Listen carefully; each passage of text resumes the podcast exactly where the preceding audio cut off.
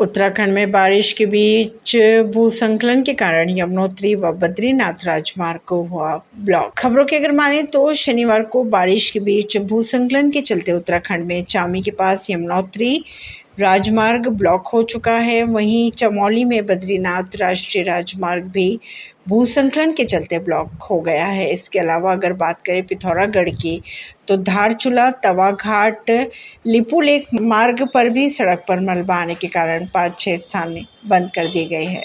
दिल्ली में बाढ़ के बीच लाल किले के नज़दीक से बह रही यमुना नदी का पुराना चित्र हुआ वायरल, जिसमें नदी लाल किले के नज़दीक से बहती हुई दिखाई दे रही है। ऐसी ही खबरों को जानने के लिए जुड़े रहिए जनता सरिश्ता पॉडकास्ट से परवीन नई दिल्ली